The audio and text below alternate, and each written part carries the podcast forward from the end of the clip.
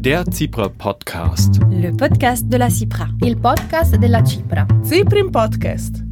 Interviews, Hintergrundgespräche und Stimmen aus allen Alpenländern. Das und mehr hören Sie im Podcast der Internationalen Alpenschutzkommission www.cipra.org/podcast.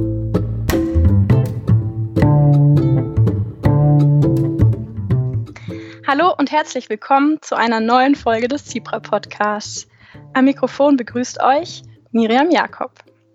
Wir gehen sorglos mit unserem Boden um. Viel zu oft sehen wir ihn als reine Investition. Die Folge sind Flächenversiegelung, Spekulation mit Grundstücken und steuerliche Fehlreize. So eine Bodenpolitik hat weitreichende Konsequenzen. Unser Wohnraum wird immer teurer, unsere Ernährungssicherheit ist gefährdet und der hohe Bodenverbrauch trägt zur Klimakrise bei. Über all das und mehr spreche ich heute mit Caroline Meyer. Sie ist eine der Kuratorinnen der Ausstellung Boden für alle des Architekturzentrums Wien. Die Ausstellung beleuchtet die politischen, rechtlichen und wirtschaftlichen Hintergründe unseres Umgangs mit Boden. Boden für alle weist uns aber auch einen Weg zu einer Raumplanung, die den Boden als Ressource schont, die Auswirkungen der Klimakrise abfedert und sich der Wohnungsfrage entgegenstellt.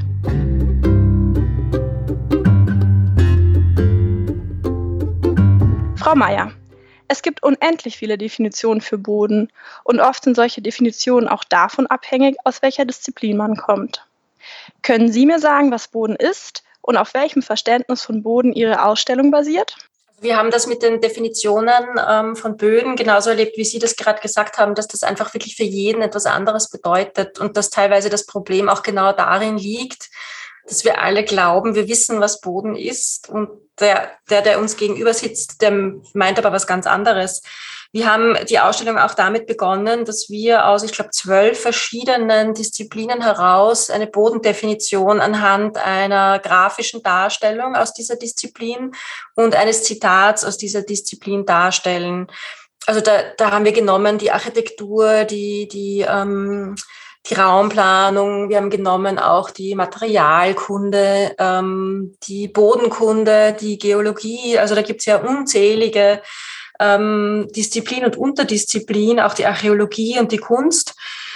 Ähm, und jeder versteht tatsächlich etwas anderes darunter. Und wir haben für die Ausstellung für uns selber keine genaue Definition festgelegt. Wir haben gefunden, wir können das nicht, weil wir wollen ähm, das jetzt nicht so einschränken, sondern wir haben im Hinterkopf immer all diese verschiedenen ähm, Definitionen mitlaufen gehabt. Für die Ökonomie ist es im Grunde genommen ähm, eine Variable, äh, ein Produktionsfaktor für ähm, die Bodenkunde, für die Biologie ist es wieder ein etwas Lebendiges, das eben äh, mikroskopisch angesehen wird und voll von Lebewesen ist. Äh, für die Architektur wiederum sehr überspitzt ausgedrückt ist es eine Linie und in, eine, in einem Schnitt. Äh, für die Raumplanung wieder überspitzt ausgedrückt ist es eine farbige Fläche ähm, und so ähm, ist das ganz, ganz unterschiedlich. Warum sind Böden so wichtig und welche Funktionen übernehmen sie für uns? Genau, also das ist ähm, äh, eben auch sehr vielfältig. Also Boden, ja, wir stehen auf dem Boden, wir bauen auf dem Boden, Boden gibt Stabilität. Ähm, Boden ist aber auch ein sehr, sehr wichtiger CO2-Speicher. Und ähm, außerdem gibt er Nährstoffe für die Landwirtschaft, ähm, für unsere Lebensmittel. Er versickert Regenwasser und das wird nämlich auch immer wichtiger jetzt, wo es ähm, also bei uns in Österreich ja äh, ganz enorme Starkregenereignisse gibt. Er ist Teil des ähm, gesamten Klimas, des Mikroklimas, er hat dort eine sehr, sehr wichtige Rolle und das ist meiner Meinung nach auch viel zu wenig äh, bekannt. Frau Mayer, aus Ihrer Aufzählung wird deutlich, dass Böden gerade bei den aktuellen Herausforderungen wie Klimakrise oder Ernährungssicherheit eine entscheidende Rolle spielen. Dennoch stecken wir in einer Situation, in der wir nicht besonders gut mit unserem Boden umgehen. In Ihrer Ausstellung sprechen Sie dabei auch immer wieder von der sogenannten Bodenfrage. Was genau versteht man denn darunter? Es ist so, dass natürlich eine Funktion des Bodens, die ich jetzt gar nicht erwähnt habe, die ist, dass sie eine gute Anlage ist, also eine gute Wertanlage ist. Ähm, Boden ist sehr wertvoll, Boden ist ein begrenztes Gut, die Bodenpreise steigen, weil sehr viel mit Boden spekuliert wird. Und diese eine Funktion überlagert unserer Meinung nach einfach alle anderen Funktionen, ähm, die im Grunde genommen aber für unser Überleben viel wichtiger wären. Und diese Behandlung vom Boden als Wertanlage, als Spekulationsgut ähm, führt dazu, dass ähm, wir so unvorsichtig mit dem Boden umgehen und dass so viel Boden verbraucht wird. Weil wir nämlich ein System geschaffen haben, wo wirklich jeder finanziell davon profitiert, dass wir Boden verbrauchen. Und das wird zumindest in Österreich sehr stark verstärkt dadurch, dass auch ähm, das kleinere Gemeinden im Grunde genommen äh, finanziert sind durch den Bodenverbrauch, weil die gesamte Gemeindefinanzierung davon berechnet wird, ähm, wie viele Personen dort wohnen ähm, und wie viele Arbeitsplätze dort sind. Also das eine bestimmt den Anteil an Finanzausgleich, der jeder Gemeinde von den Bundessteuern zukommt. Und das andere bestimmt äh, die Kommunalsteuer. Das einer der wenigen Steuern ist, die einfach direkt ähm, an die Gemeinde gehen. Und die Gemeinden müssen damit alles, alles finanzieren. Also der, der Erhalt der Infrastruktur, Kindergärten, Schulen, ähm, Bauaufgaben. Also die Aufgaben sind viele und enorm und vor allem auch jetzt, wo ja auch sehr viel Umbau gefordert wird aufgrund ähm, von Klimaanpassungsmaßnahmen. Das heißt, jede Gemeinde versucht, Leute anzulocken, ähm, die sich dort ansiedeln und Arbeitsplätze anzulocken, die sich dort ansiedeln. Und jede Gemeinde ist unter diesem starken Zwang zu wachsen, weil es gibt dann noch dazu so ähm, Grenzen von Einwohnern. Wenn man dann auch nur mit ein oder zwei Personen unter diese Grenze fällt, dann verliert man wahnsinnig viel Geld. Das heißt, die Gemeinden kämpfen darum, ähm, Einwohner zu lukrieren um zu wachsen, um sich selbst finanzieren zu können.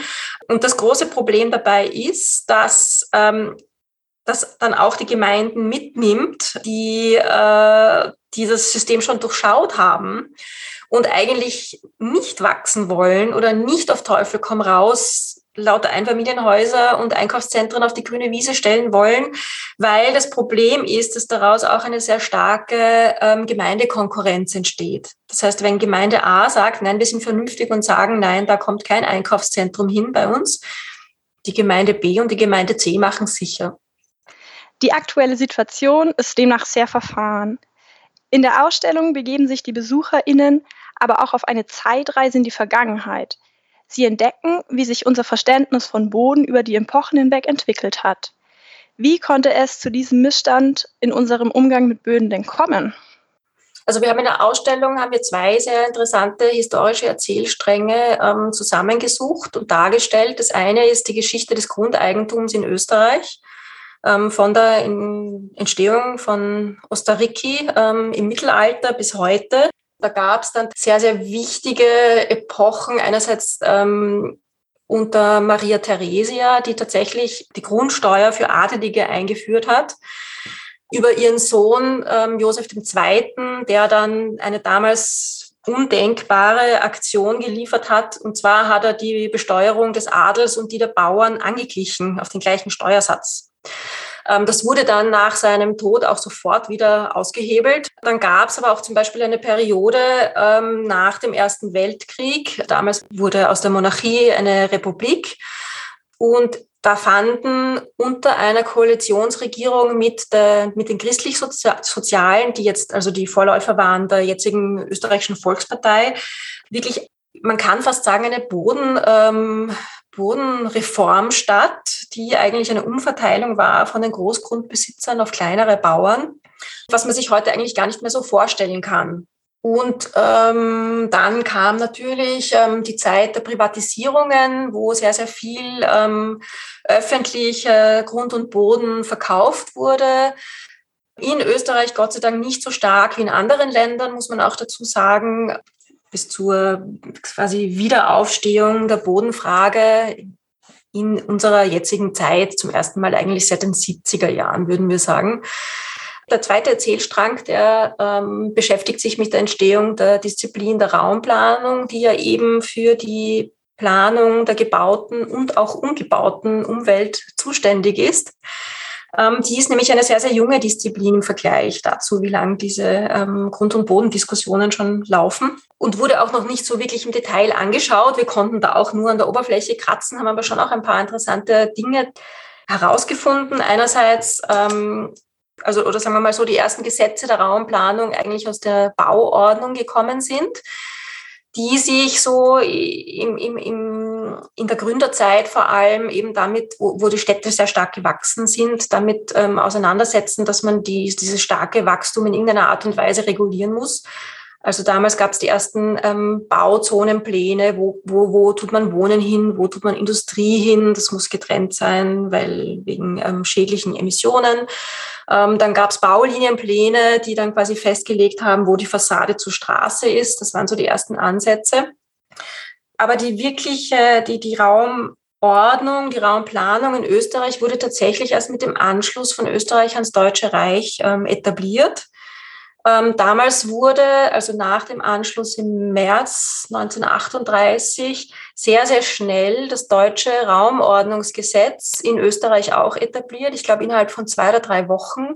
Es war eines der ersten Gesetze, die auch für Österreich angewandt wurde, noch vor den Nürnberger Rassegesetzen, ähm, was auch sehr, sehr ähm, gut illustriert, wie wichtig die Raumordnung, die Raumplanung ähm, für den Nationalsozialismus war. Und das ist eigentlich so die Geburtsstunde der Raumplanung in Österreich. Und nachdem es kein, kein Raumordnungsgesetz aus der Zwischenkriegszeit gab, konnte man nach dem Zweiten Weltkrieg auch nicht zurückgehen auf die ähm, Gesetzgebung von davor. Also blieb man bei diesen Gesetzen noch sehr lange. Also die waren dann teilweise bis in die 60er, 70er Jahre in Österreich noch gültig. Ähm, und erst in den 70er Jahren hatten dann alle Bundesländer ein Raumordnungsgesetz.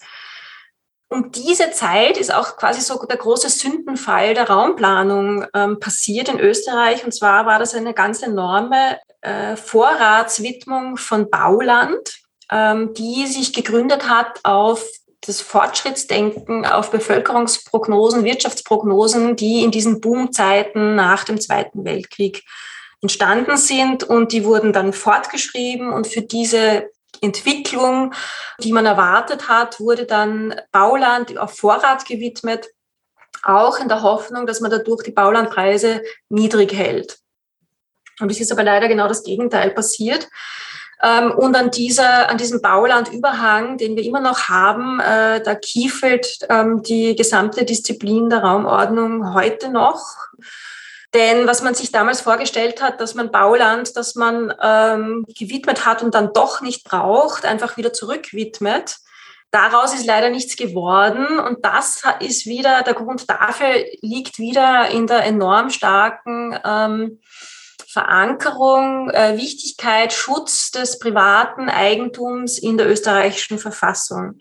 Das heißt, es gab dann Verfassungsgerichtsurteile, ähm, die bestimmt haben, dass bei jeder um Rückwidmung von Bauland in Grünland, die ja mit einem Wertverlust einhergeht, die öffentliche Hand den Grundbesitzer entschädigen muss.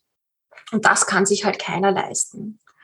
Das heißt, was wir jetzt haben, ist ähm, sehr, sehr viel Bauland, das unbebaut ist, ähm, aber dem Markt nicht zur Verfügung steht liegt dann brach aus unterschiedlichsten Gründen, weil das ist schon seit Jahrhunderten in der Familie, weil ähm, was würden die Nachbarn äh, würden glauben, ich habe finanzielle Probleme, wenn ich das Grundstück jetzt verkaufe.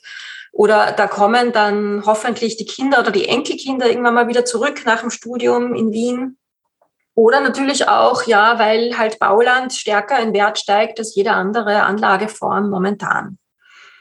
Und weil dieses Bauland nicht verfügbar ist, haben wir ähm, trotzdem Bedarf an Bauland für diese Jungfamilien, die die Gemeinde anlocken möchte.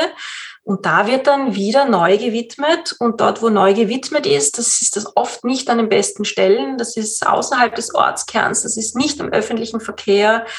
Ähm, da müssen Straßen gebaut werden, da muss Straßenbeleuchtung gebaut werden, Kanal angelegt werden. Enorme Kosten für die Gemeinden. Ein enormer Prozentsatz ähm, an Gegenden, die dann auf ähm, Autoverkehr, Individualverkehr angewiesen sind. Also es hat eigentlich fast nur Nachteile, ähm, während im Ortszentrum die Grundstücke leer stehen, nicht bebaut sind und dem Markt nicht zur Verfügung stehen. Ihre Ausstellung trägt den Titel Boden für alle. Das kann man als Frage verstehen oder aber auch als Ausruf oder Forderung. Wem gehört denn der Boden im Alpenraum? Ähm, also zum Ausstellungstitel, ja, Boden für alle soll eigentlich, ja, eigentlich wollen wir damit sagen, Boden ist ein Gemeingut. Boden gehört leider nicht allen, ähm, aber Boden sollte allen gehören. Das ist genauso wie mit Licht und Luft und mit Wasser. Österreich, ich weiß jetzt die Prozente nicht, aber besteht zum, zu einem sehr, sehr großen Prozentsatz aus Alpen. Und wir haben auch ein bisschen eine Recherche gemacht, wem Österreich eigentlich gehört. Und ein großer Teil der Alpen gehört, wenn ich mich jetzt nicht irre, ähm, einerseits den Bundesforsten, weil diese ja bewaldet sind, ähm, andererseits dem Alpenverein, dem österreichischen Alpenverein und andererseits aber sicherlich auch ähm, den äh, Skiliftbetreibern. Und gibt es denn für den Alpenraum oder Berggebiete im Allgemeinen spezifische Herausforderungen für Bodenpolitik und den Umgang mit Böden? Ähm, ja, natürlich. Also in Österreich, eben, wir haben einen sehr hohen Prozentsatz von Alpen und dadurch haben wir auch sehr, sehr, sehr wenig ähm, Dauersiedlungsraum. Dauersiedlungsraum ist Boden, der überhaupt besiedelt werden kann. Und davon hat Österreich sehr, sehr wenig, ähm, die Schweiz auch. Und dadurch ist es so, dass eben in den ähm, sehr alpinen Bundesländern, wie jetzt zum Beispiel Tirol oder auch Salzburg, der, der, der bebaubare Boden ganz extrem knapp ist. Also wenn man dann sieht, ja, da bebaut ist ja eh erst, ich weiß nicht, äh, fünf Prozent Hausnummer des gesamten Bundeslandes, dann muss man auch immer mitbedenken, wie viel eigentlich bebaubar wäre, weil ich kann ja jetzt nicht einfach anfangen, die Alpen wegzusprengen. Ähm, wobei man dazu sagen muss, ja, manche Skiliftbetreiber machen das schon, aber es soll ja eigentlich nicht das Ziel sein. Und ich glaube, jeder, der irgendwie ein bisschen vernunftbegabt ist, wird nicht für solche Aktionen sein. Dadurch ist es eben vor allem in den alpinen Bundesländern ganz besonders wichtig, ähm, platzsparend zu bauen, platzsparend zu agieren, ähm, weil es ist ja auch nicht nur Siedlungsraum, es geht ja auch darum, dass wir Landwirtschaft brauchen, dass wir aber auch Erholungsraum brauchen. Ähm, und das sind, glaube ich, die großen Herausforderungen in alpinen Ländern. Boden ist also vor allem bei uns in den Alpen besonders knapp und deswegen umso wertvoller. Eben haben Sie ein sehr negatives Beispiel beschrieben. Gibt es denn aber auch Initiativen, Projekte oder Gemeinden, die die Probleme erkannt haben und es besser machen wollen? Wer lebt im Alpenraum denn gute Bodenpolitik? Ähm, das ist jetzt sehr lustig, weil wir haben das nämlich auch versucht herauszufinden. Und wenn man dann mit den Raumplanungsabteilungen der jeweiligen Bundesländer redet, dann sagen die alle, nein, gibt's nicht. also da ist der Fatalismus schon sehr groß, was natürlich auch berufsbedingt ist, wenn man immer wieder mit ähm, äh, schlechten Beispielen zu tun hat, dann verliert man vielleicht auch den Blick dafür, dass es auch gute Beispiele gibt. Wie wir, wir haben gesucht, definitiv ähm, gute Tourismusbeispiele in alpinen Bundesländern in Österreich. Ähm, da haben wir uns tatsächlich sehr schwer getan. Jetzt kann man jetzt nicht die Alp alpinen Bundesländer nur auf den Tourismus reduzieren, aber Tourismus ist trotzdem eine sehr, sehr wichtige Sache. Also wir haben dann zum Beispiel gefunden ähm, eine Initiative des Alpenvereins, ähm, also nicht nur Österreich, sondern ähm, auch der anderen Länder, die, wie sagt man, eine Initiative der Bergsteigerdörfer für den sanften Tourismus. Ich weiß nicht, ob Sie das kennen. Also das ist ein Zusammenschluss von einigen ähm, Orten in Österreich, Italien, der Schweiz, Slowenien ähm, und Deutschland, die sich eben dem sanften Tourismus verschreiben und nicht auf diese extreme ähm, Massentourismus-Schiene aufspringen, wie das andere Orte tun. Da muss man sich dann auch dazu bekennen, keine Hotelgroßprojekte, keine Chaletdörfer zuzulassen, ähm, etc. Und es kommt auch vor, dass Orte dann auch wieder hinausfliegen aus diesem Verband, weil sie sich da nicht dran gehalten haben, ähm, beziehungsweise weil sie halt auch bewusst die Entscheidung getroffen haben, sie können sich da jetzt nicht mehr dran halten, weil sie wollen wachsen, sie müssen wachsen. Aber diese Bergsteigerdörfer finde ich ist schon ein sehr, sehr interessanter Ansatz, ähm, den man auch ähm, bekannter machen sollte und muss. Und was wir eben sonst gefunden haben, waren leider tatsächlich einfach ähm, viele Gemeinden, ähm, die eben gegen Großprojekte im Bereich des Tourismus kämpfen und wo man jetzt auch nicht sagen kann, ob sie erfolgreich sein werden oder nicht. Aber wir müssen, wir, wir haben schon gesehen, dass es in Österreich sehr, sehr viel Widerstand auch gibt gegen viele dieser ähm, Großprojekte, eben Chaletdörfer in Nationalparks oder gleich neben Nationalparks, ähm, riesige Hotelkästen etc. und eben auch vermehrt Widerstand gegen Buy-to-Let-Modelle beziehungsweise Zweitwohnsitze. Also was wir eben so mitbekommen haben, ist, dass die Problematik der Zweitwohnsitze in den alpinen Gegenden eine sehr, sehr große. Also Orte, in denen dann, das ist jetzt wieder eine Hausnummer, aber 60 Prozent der dort bestehenden Wohneinheiten eigentlich nicht bewohnt sind. Oder vielleicht zwei Wochenenden und zwei Wochen im Jahr bewohnt sind die dann wirklich zu Geisterstätten werden. Ähm, und da muss man auch wieder dazu sagen, dass ähm, eine Gemeinde von Zweitwohnsitzern wenig hat. Das klingt, als müsste sich auf politischer Ebene einiges ändern, um Flächen effizient schützen zu können. Was wären denn erste Schritte, um es besser zu machen? In der Ausstellung haben wir eine ganze Sammlung von Instrumenten, ähm, die wir vorschlagen. Eine sind Instrumente, die eigentlich schon existieren, die aber viel zu wenig angewandt werden. Ähm, das andere sind Instrumente, die einzelne Bundesländer schon eingeführt haben, wie eben die Beschränkung von Zweitwohnsitzen oder die Beschränkung von Einkaufszentren auf der grünen Wiese, wo dann teilweise auch die Gesetzgebung der tatsächlichen Dynamik auf dem, auf dem Markt ein bisschen hinterherhinkt, weil der Markt ist irgendwie schneller, als jede Gesetzgebung sein könnte und findet Schlupflöcher. Und dann haben wir aber auch unsere rosa Wolke, wo wir Instrumente vorstellen, die wir in unserer, vor allem in unserer internationalen Recherche gefunden haben, über die wir sehr, sehr gerne in Österreich sprechen würden. Und das sind schon auch einige Dinge dabei, ähm, die wirklich toll sind und über die Politiker viel mehr Bescheid wissen sollten. Also es beginnt eben schon damit, dass man äh, Steuern, jede Art von Steuern, sei es die Grundsteuer, sei es der Finanzausgleich, sei es die Kommunalsteuer, auch so ähm, gestalten kann, dass sie Flächensparen belohnen, statt Flächenverschwendung, was sie momentan tun. In einem großen Maß ist eigentlich das österreichische Steuersystem mitbeteiligt an diesem starken Flächenverbrauch. Dann gibt es auch ein sehr, sehr interessantes Pilotprojekt in Deutschland mit Flächenzertifikaten. Ähm, das hat das dortige Umweltbundesamt durchgeführt, ist auch nicht breit ausgerollt, aber es war eben ein Pilotprojekt, ähm, wo jede Gemeinde eine bestimmte Anteil von Flächenzertifikaten bekommt, mit der sie auskommen muss. Und diese Flächenzertifikate werden bei jedem, bei jeder Umwidmung von Grünland im Bauland fällig. Und wenn man dann keine mehr hat, kann man nicht mehr umwidmen. Ähm, jetzt ist es aber so, dass man diese Flächenzertifikate erstens einmal sparen kann für größere Projekte, die tatsächlich notwendig sind. Zweitens ist es so, dass für Entwicklungen in einer gewissen Kernzone keine Flächenzertifikate notwendig sind dass man durch Entsiegelung von ähm, Boden neue Flächenzertifikate sich erarbeiten kann, verdienen kann und dass man auch mit anderen Gemeinden ähm, handeln kann, Flächenzertifikate handeln kann. Und das hat in der Pilotphase sehr, sehr gut funktioniert.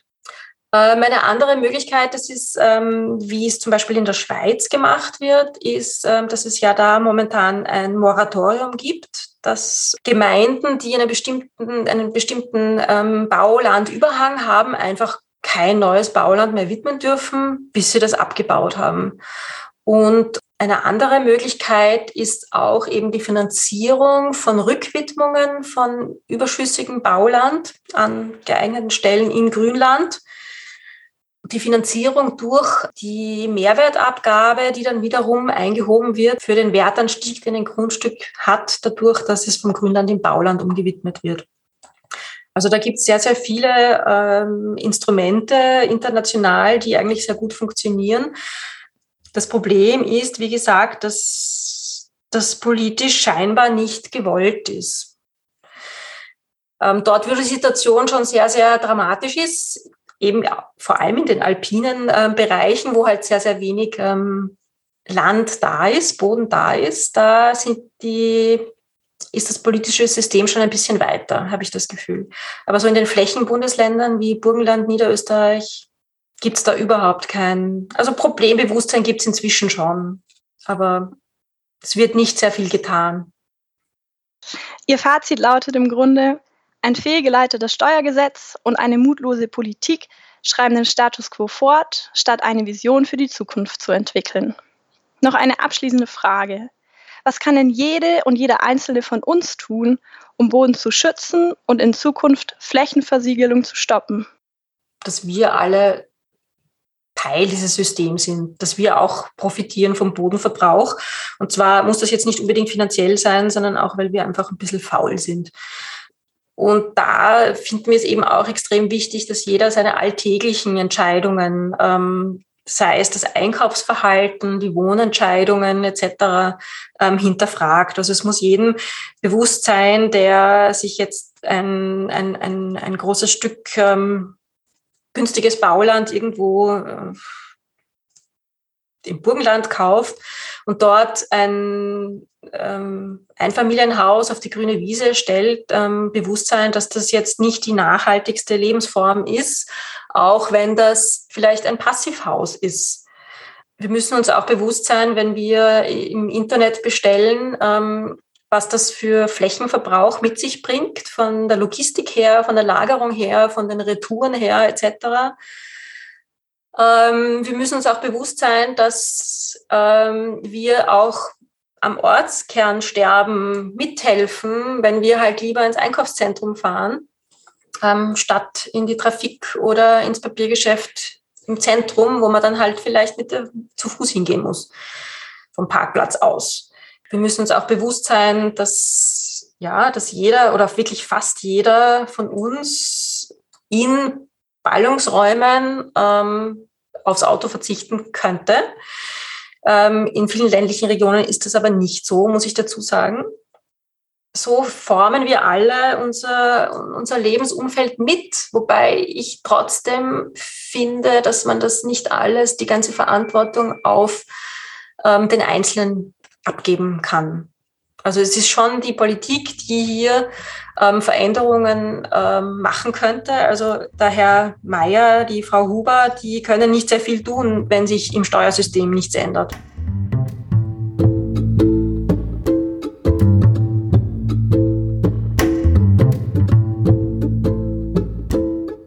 Das war ein Gespräch mit Caroline Mayer. Sie ist Kuratorin der Ausstellung Boden für alle des Architekturzentrums Wien. Weitere Informationen zur Ausstellung findet ihr unter www.azw.at. Diesen Podcast haben wir im Rahmen des Projekts Flächensparen produziert. Cipra International setzt sich mit diesem Projekt für eine Trendwende im Umgang mit Grund und Boden in periurbanen Gebieten ein. Wir zeigen mit einer Sammlung guter Beispiele Alternativen auf und erarbeiten gemeinsam mit Pilotregionen Lösungen. Das Projekt wird unterstützt durch das Bundesministerium für Umwelt, Naturschutz, nukleare Sicherheit und Verbraucherschutz im Rahmen der Europäischen Umweltinitiative. Mehr Informationen dazu findet ihr auf www.zebra.org slash Flächen-Sparen.